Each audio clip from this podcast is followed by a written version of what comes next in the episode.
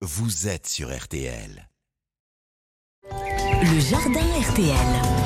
À 7h16, nous restons dans nos potagers à l'image d'hier avec notre jardinier connecté, Pierre le cultivateur. Bonjour. Bonjour. Bienvenue. Hier, on parlait des tomates et de la fin de la saison de la tomate. Aujourd'hui, on parle de la fin des fraises. Eh oui, malheureusement, il y a tout à une fin. on a encore des framboises, on peut encore avoir des mûres, mais les fraises, ça devient trop tard. Qu'est-ce qu'il faut faire maintenant, là, en septembre? Alors, il faut récupérer les stolons. Donc les stolons, c'est des nouveaux plants de fraises qui vont se développer à partir d'un plant principal. Donc c'est des longues tiges qui vont courir sur votre sol, qui vont espacer le plant principal d'une vingtaine de centimètres. Et ça va faire des nouvelles racines avec des nouvelles feuilles. Et c'est une façon assez simple de multiplier ces plants de fraises. Ces stolons, ils apparaissent quand, quand la fraise a disparu? Alors non, Non. les fraisiers vont produire des fraises et des stolons dès le début du printemps.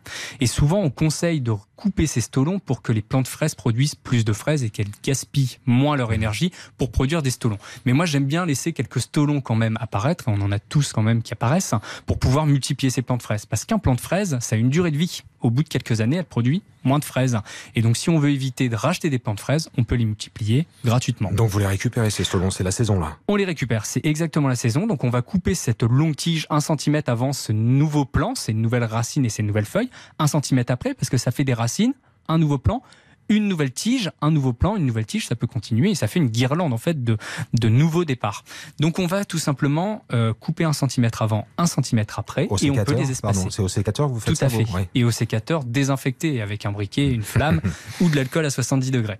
Donc on va couper et on va les espacer, les planter plus loin. On espace ces fraisiers de 40 cm ou on les met dans des pots pour les offrir à des amis, à sa famille et faire plaisir. Voilà, et on prolonge le plaisir, justement. Tout à Pierre fait. le cultivateur avec nous samedi matin, dimanche matin. C'est précieux, on apprend plein de choses. C'était la fraise qui était à l'honneur et les fameux stolons. Moi, j'ai appris un mot ce matin.